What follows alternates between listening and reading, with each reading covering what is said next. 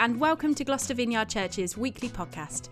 We're creating a community that brings hope and joy to Gloucestershire, and we are thrilled that you've downloaded this message. We hope you enjoy this message and that it speaks to you where you're at. If you'd like to know more about us as a church or how you can join in on a Sunday morning, you can find all the details on our website, www.gloucestervineyard.org. So, without further ado, here's the message for this week. Okay, now I'm sure that all of us know that kid. I'm sure that actually some of us in the room were that kid who just asks those really uh, difficult questions. Do we all know that kid? You know, that one who's constantly asking, why, why, why? And you end up kind of going, because, because, because. Um, but as grown ups, we're kind of used to being asked all the questions, and we're actually used to being the ones who know all the answers as well. Um, so, you know, that animal is called a platypus. We're going to have bangers and mash for tea. You can go to school when you're four. These are quite simple, kind of binary answers. They're nice and easy. But then all of a sudden, in my experience, apparently overnight, these same children start asking things like, What's the internet? Or, How does a cow make milk? Or, What's space made out of? And you're kind of thinking, I feel like I know the answers to these questions. But when you try and articulate those answers to a six year old, you realize that actually I don't have any idea how a solid green thing enters a cow and comes out of a cow as a delicious white liquid. I'm like, how? I, I kind of I know the process, but I don't know how. Do you know what I mean? Like how Google works. Um, and if I'm honest, most of the time my response is usually something like, it's magic. Or if I'm feeling particularly religious, I might say, it's Jesus magic. That's a joke. Nobody send me any emails during the week. Uh, I'm only joking. Um, but, so we're used to getting those awkward questions from kids, but actually recently I had one of those questions from a grown up ask me one of those questions. We were running the Alpha course, um, which is like a kind of 10, 11 week long video course where people who don't currently identify as followers of Jesus come along and they watch some videos, they have a meal, have a chat. It's kind of a safe environment where people can come, learn a bit, ask their questions, and kind of go on. And on the first week, we always ask the question of the people who have gathered, like, if Jesus was to walk in, if God was real and he walked into the room right now, what's like the one question that you would ask him? It's a really cool question. Um, and, uh, and we got all of the usual responses. We got like, what's with all the suffering and pain in the world? Great question. What was like, what's with other faiths? Great question. And then one of the guys on the Alpha course last year just turned around and went, I think I just want to know, like, what does God want? And I was like, uh, that's a really good question. And it kind of hit me like a ton, ton of bricks because I was like, that's a, that's a really good question. It's a really simple question. Like, what's the simple answer? And like, I've been following Jesus for over 30 years. So in my brain, my brain was doing what I'm assuming other brains in the room are doing. And I'm like listing things. I've got like lists and bullet points running through my head. Like, God wants loads of stuff. Uh, but I was like, but must, that's such a simple and pure question. What does God want? And I found I didn't have like one headline, simple answer for what God wants. And uh, Now, luckily for me, during that alpha session, the idea is not that we try and answer the questions. The idea is that you just kind of dignify the question answering, question asking process. So, luckily, I had a really good get out clause and could sound really like smart and go, well, maybe that'll come up organically over the course of the coming weeks. And inside, I'm thinking, I need to get up extra early tomorrow, tomorrow morning. I need to nail this down. Like, what does God want? Having massive existential crisis at the beginning of alpha. Um, so, guys, this is our question for this morning. What does God want? And I thought it would be fun to start off this morning by asking you guys, what do you think God wants? So you will find yourselves on tables with other friendly human beings. And what I would like for you to do is to take two minutes to discuss on your table and write down as many things as you can. What does God want? Now, caveats there are no wrong answers here. There are no silly answers. You can give serious responses, silly answers. Your response can be, I have absolutely no idea. That is absolutely fine. I just want to hear from you guys. What does God want?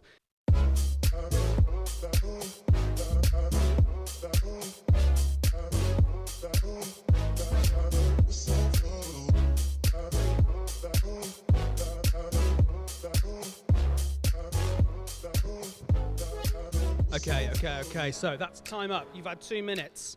Let's really quickly have a snapshot of the room. So, can I start with these guys over here?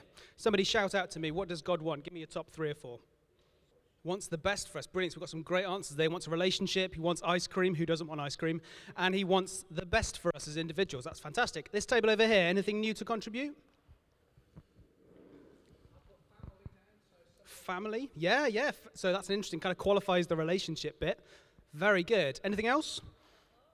Wants our hearts. Yeah, covers the whole. Oh, very good. Do you want to come and do this? That's great. That's a great answer. Um, anybody else? This table over here. How about you? What did you get? Fantastic. Some difficulty reading the handwriting there. So some great ones there. Some relationship with God, relationship with each other. Both of those things. To be honoured or glorified, to use a Bible word. That's great. Really good. Um, you guys, you guys have anything that you wanted to add? The gospel, so people to hear the good news. That's very good. Yeah, so people to hear about him. That's fantastic. How about this table over here? You guys? Yeah, very good. Excellent. So, yeah, so that's talking about loving our neighbors and loving God. So, kind of like love moving in different directions and being filled with God's love as well. That's fantastic. Brilliant. You guys, anything new to contribute? Nothing. God doesn't want anything. That's a great, what a great answer. What does God want? Nothing. It's like, what do you, guy, what do you get a guy who already has everything, who created everything for his birthday? Uh, anyway, that's slightly weird tangent. Um, table over here. What, anything, anything new to contribute? Have you, have you guys been copying each other's answers? So love desires to love. The guy who lacks nothing, all he could want is, is love coming back. That's, that's great. Again, you, you guys want to come and finish this. That's a fantastic answer. Great, brilliant. But there we go. So, across the board, we've got a variety of answers from ice cream to relationship to being honored to nothing at all. What does God want? As we can see, there are some answers up for grabs. And I think this is a really, really important for us question for us to look to answer. Because depending on how we answer that question. It's going to depend on how we think about God, and it's also going to depend on how we behave to other people in the world. Because uh, if we follow Jesus, if we're interested in, in, in Father God, then, then we should want the same things that He wants, right? So that should be, that should be in alignment. So if we think that, that God wants everybody to go to heaven, or as we've heard, as the good news to be preached, then we're going to probably behave in such a way that we're going to tell everybody that we meet about the difference that Jesus has made in our lives. Or maybe we believe that God wants for poverty to be eradicated. There's no more poor people in the world, that there's a kind of greater sense of equity. Then we're going to really push into charitable stuff. We're going to start stuff and give to stuff and things like that.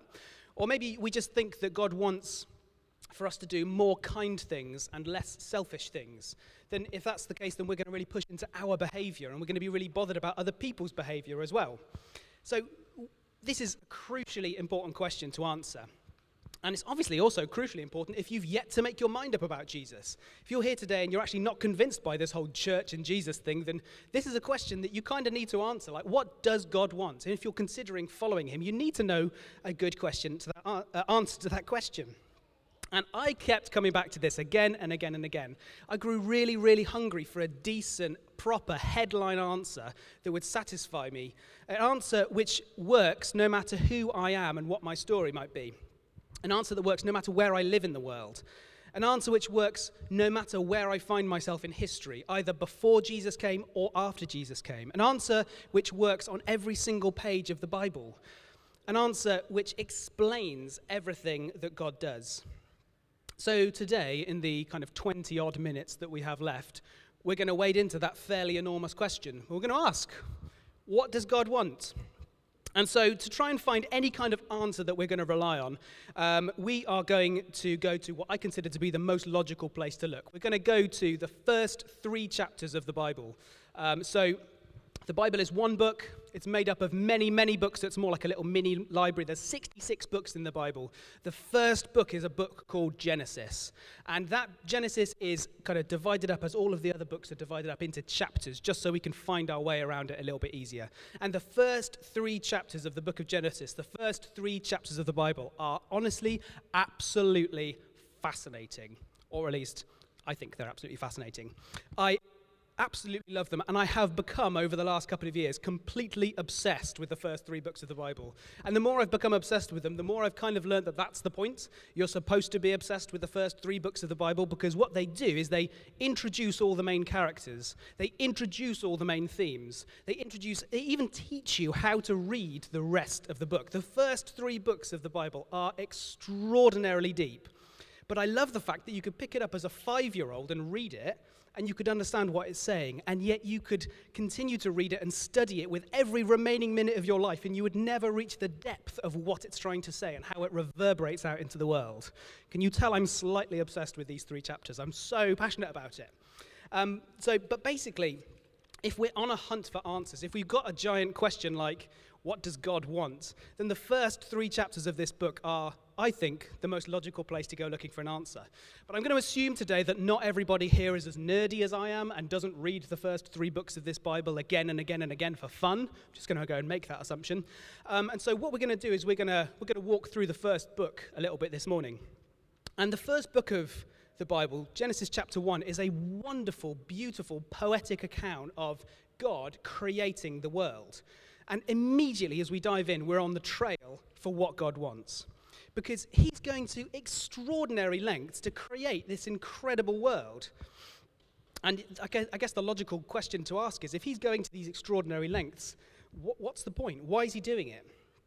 And um, so many of us, when we pick up this book, we get bogged down immediately because we're looking for scientific answers about how God made the world. We're like, we're, tr- we're trying to tease out the formulas, like, how did God make the world? And let me just tell you, just straight flat off, just don't bother. Don't even go there because that's not what it's trying to tell you. The first book of this Bible is trying to tell us why did God make the, make the world. So if you go looking for how, you're going to come away disappointed. But if you go looking for why, you're going to come away with an armful. Um, so we're going to jump in. And rather than me just waffle at you for the next five minutes, I thought I'd let a video waffle at you. You're welcome. So, Ben, are we ready to go with the first video? So, we're going to watch a really short video, which is going to walk us through the first six days of creation. Go for it. Now, the opening line of the whole Bible is In the beginning, God created the skies and the land. Now, your Bible translation might say the heavens and the earth. In biblical Hebrew, the word for heaven refers simply to the sky above, and the word for earth does not mean globe, but rather the land. The ground below us. Right. This line is summarizing what's going to happen in the following narrative, which starts in the next line. And it reads Now the land was wild and waste. This phrase rhymes in Hebrew. The land was tohu vavohu, which means unordered and uninhabited. This is the ancient way of talking about the pre creation state, what we might call nothingness. For the biblical authors, non existence means having no purpose and no order. And the next line uses another image to say the same thing. And darkness was on the face of the deep abyss. What's the deep abyss? Yeah, it's a dark, chaotic ocean. It's another common way the ancients described the non reality that preceded creation. Now, here's where things start to get interesting, because in the midst of those dark waters, God is present. And the Spirit of God was hovering over the face of the waters. The Hebrew word for God's Spirit is ruach, which can refer to wind or breath or God's invisible presence. So you can't see it, but God is present in the darkness, ready to bring order so that life can flourish. Yes, and this ordering happens in a series of six days. Each day begins with the phrase, and God said, and then ends with the phrase, and there was evening and morning. Yeah, every day addresses those problems introduced in verse 2 that there's no order and no inhabitants. So, on days 1 through 3, God splits apart that unordered darkness into three ordered realms. Then, on days 4 through 6, God fills the uninhabited wasteland with creatures. Interesting. Let's see how that works. Okay, so the first realm of order begins with light on day one. Ah, yes. Let there be light. This is God's own glorious light that fills and contains the darkness as He separates day from night. God's establishing the order of time. Okay, and then on day two, let there be a vault between the waters to separate water from water. What's the vault? In the ancient culture of the biblical authors, the sky was perceived as a solid dome that holds back waters. God's depicted here as splitting the chaos waters in half, above and below, which creates the realms of the sky and the seas. And then on day three, let the waters under the sky be gathered into one place and let dry ground appear. God is establishing the realm of the land, and it emerges out of the chaotic waters. And then there's a bonus creative act on day three. God invites plants and fruit trees with seed to emerge out of the land. Okay, so we've got the realms of time, the realm of the sky and the seas, and the land. And they all have order. Right. Now, it's time to go back and fill these realms of days 1 through 3 with inhabitants. This is what happens on days 4 through 6. So in day four, let there be lights in the vaults of the sky. God installs these lights, the sun, moon, and stars, as signs and symbols that reflect God's own light. He gives them his own royal power to separate day and night. Then on day five, let the waters swarm with living creatures, and let birds fly above the land. Yeah, these are the creatures that live in the waters below, and those that fly near the waters above. Then finally on day six, let the land produce living creatures. They emerge up out of the ground to live on the land.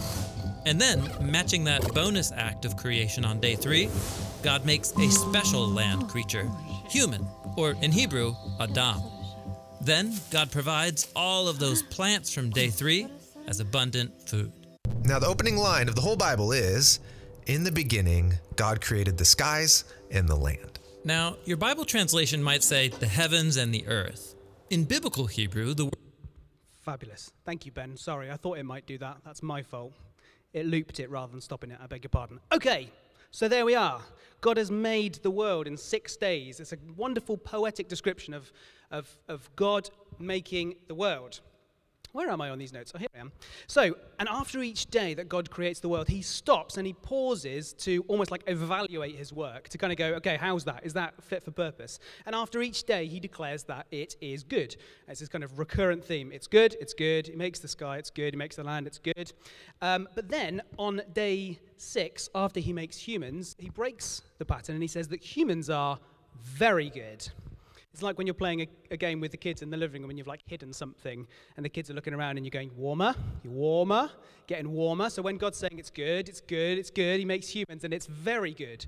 So if we're on the trail of the answer of why did God make the world, what does God want, as He creates humans, we're suddenly getting to this moment where it's very good. We're getting warmer, we're getting warmer.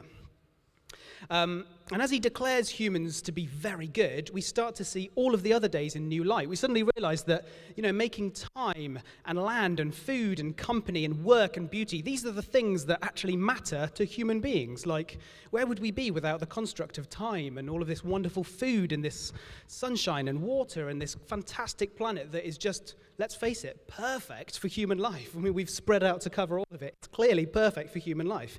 We're learning here that God is creating a place where human beings can flourish and be humans. But there's more, as we will discover. Because so far we've only covered six days, and as some people might know, the, this kind of poem, this poetic description of how God made the world, talks about how God made the world in seven days. So, what did God do on the seventh day? What did He do next? Did God just want to make a place for humans to flourish and thrive? Did He kind of want to make like a really amazing human being zoo? Um, now, and what will God do next? Will He just kind of stand back and watch as things play out? Or is He going to do something else? What does God do next? Let's find out as we watch a, like the second part of this video about what God does on the seventh day. Now, after the six days, we get a concluding line that links back to the keywords of the opening line. And so we're completed the skies and the land and all their inhabitants. Except there's one more day. It stands outside the pattern of days one through six. It's the big climax. And God completed on the seventh day the work which he had done. And he rested on the seventh day from all the work which he had done. And God blessed the seventh day and set it apart as holy. So God rests on the seventh day. This is a standard biblical image where God, after ordering the cosmos, comes to rest and dwell in his sacred space. It's like the whole world is a holy temple where God lives with his people. Now, that phrase, there was evening and morning, it doesn't appear on day seven. That's right. The seventh day has no end. That's because Genesis 1 is describing God's ideal vision for the whole cosmos. A place where God lives with his partners to rule the world in harmony forever. Now, after the six days, we get a concluding line that links back to the keywords of the opening line. And so we're completed. Thanks, Ben. Sorry, same problem with that video. You're amazing. Round of applause for Ben. Isn't he great? Fantastic. Thanks, buddy. My apologies. Um, so great. So far from taking a step back from this human zoo that he's created, um, as we heard in that video, God rested. He came to rest in the creation. And when we as humans hear rest, we kind of imagine God going off somewhere else comfortable to put his feet up and have a cuppa. But as the video said, that's not what the biblical concept of rest is. He's actually, when he's resting, he's coming into the creation that he's made. I don't know if you caught it, but in the video it said very briefly that, that when God was making the world, what he was making was a temple. And once a temple had been created, the last thing that happens in the creation of a temple is that the God moves into the temple. Okay, it just got weird. I just used a really weird word. I just used the word temple. Now, that's not a word that we use every day, but don't worry, I wouldn't be using it unless it was important. Because for the whole of human history, human beings have been creating temples. It's only recently, like in the last 150 ish years, that we've stopped doing that and we start to think that that idea is a little bit weird. Um, but for the entirety of human history, people have been building temples, and temples are really simple and really important spaces. Temples are simply places where human beings can go and meet with gods, where puny humans can go and have a relationship and talk to God. And as we've just read from that incredible poetic narrative about how and why God made the world, God has made this incredible, enormous world to be one ginormous temple, one enormous space where human beings and gods can come, and God, sorry, can come and live together. That was very close. Um, where human beings and God can come and live together. As we heard, on the seventh day, God rested. On the seventh day, God entered into the temple in order to be with the human beings that he had made. And there, my friends, at last we have it. This is what God wants. What the God of the Bible wants, from the very first page to the last page, is to live in this world with the wonderful human beings that he has made. He doesn't want to just live with the human beings as neighbors, but he wants to be friends. He doesn't want to just be friends, he wants to be family. He doesn't just want to be family, he wants to be close, intimate, loving family. Every page of the book that follows from these first three chapters tells the story of what God wants. It tells the story of how God moved into the world with his humans, how he generously lavished them with everything that they needed to thrive uh, including giving them the choice to turn away from him if they so chose. And it tells a story about how these human beings he made tragically and repeatedly take that opportunity, make that choice to turn away from God. How humans tragically and repeatedly believe the lies that the devil whispers into their ears about the goodness of the God who created this world. And how those choices to turn away from God eventually lead to death and destruction and misery. It also tells the story about how God repeatedly gives these human beings a chance to recreate the Garden of Eden with Him, to come and live with Him and experience Him. How He provides them as a community with mechanisms and instructions for how they can, as a community, live in such a way that they can live in unity with Him, because that's what God wants. And time after time after time, you read in the Bible story after story of those human beings choosing to turn away from God. But it also tells the story about how God decided that enough was enough, when He decided that human beings could never fully repair the relationship that was broken themselves. And so God Himself would have to come into this mess of the world that we, this hell that we have created here on earth, in order to create a permanent way by which human beings can find their way back to God, find their way back to that garden a way that would pay the price for the awful, world ruining decisions that we've made, a way that would mend the broken relationship, a way which would create little pockets of the Garden of Eden where human beings and God can live in peace together. And it tells of the story of how Jesus is that person, how God came in the person of Jesus to die and take upon himself everything that was ruining the world in order to recreate that wonderful temple that God had made in the first place. And it goes on right at the end, on the last pages of the book, to talk about how, in the end, in the big end, God is going to get what he wants ultimately. How heaven, where God lives, is going to come to earth where we live, and he will come and live with us. and we will live together in peace. And for anybody who identifies with Jesus in that moment, they will live in peace together forever. Can I get an amen? Thank you. There was about two. So, two people agree with me. Good. Guys, this is what God wants.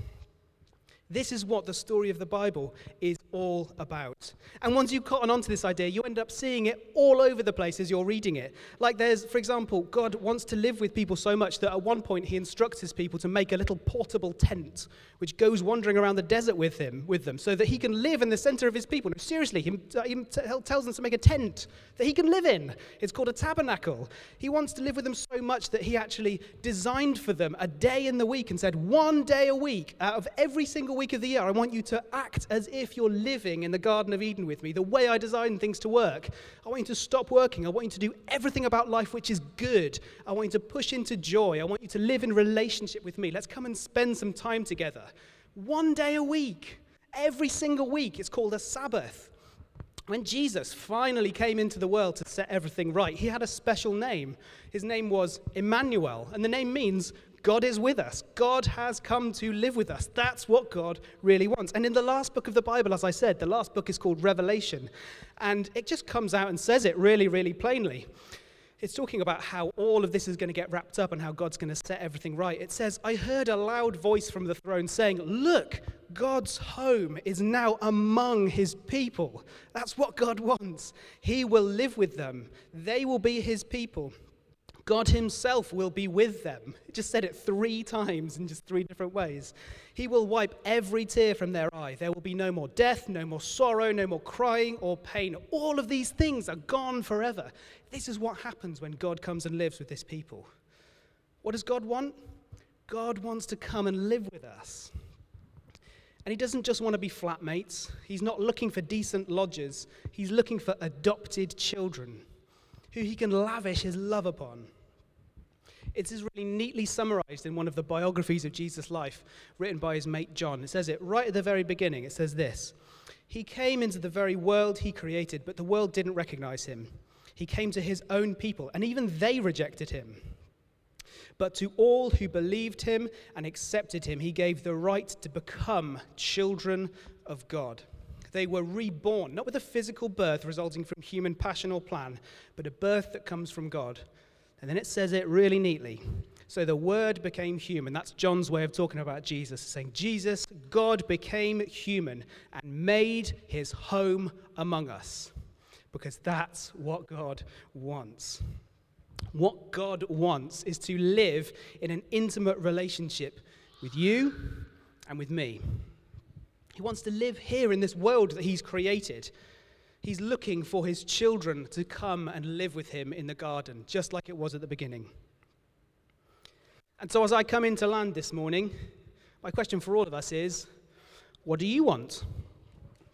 We spent all morning unpacking at great length what God wants, but my question for you is what do you want? What do we as individuals want? Because the deal is the same today as it was on page one we can still choose to turn our backs on God's and if we, on God, and if we choose that, He will respect our choice. Even if that road leads to death and destruction, He will respect that choice. Or do we want the same thing that God wants? Are our hearts in alignment with Him? Do we want to be His kids? Do we want to live in that garden relationship with God? Do we want to accept His gift of eternal life? Because if we do, we might have a bit of work to do. Because it's all very good, very, well and good saying that we want that with our mouths, but we might also need to start doing that with our action. We might need to say yes with our actions. So maybe for some of us, we're here today and we're ready to say yes to God for the first time, to take Him up on that offer of being His kids. And if that's you, we'll kind of lead you through that process in a bit. Maybe we've been on a bit of a journey and we've sampled what this world of rebellion has to offer, and it's left us feeling empty and wanting. Maybe for some of us, we're in a place where after COVID, we've just drifted away. We've just drifted off somewhere, and we just need to come back and recommit ourselves to God. Or maybe for some of us here, we've just become aware of an area in our lives which is just nothing but rebellion against God. And we know that we're doing things which ruin our relationship with Him. Uh, and we're choosing them anyway. Maybe that's where we are. Today is a day to choose to turn away from those things and to make space for God to move back in again. Guys, wherever we're at, we are the ones who change. We are the ones who need to make the change. God never changes. He's wanted the same thing on page one that he wants on page whatever at the end of the book. God wants to come and live in an intimate relationship with us as his kids. Okay, that's all for this week. I hope that blessed you and you found that helpful. Don't forget to subscribe to the podcast and check out our website, www.gloucestervineyard.org.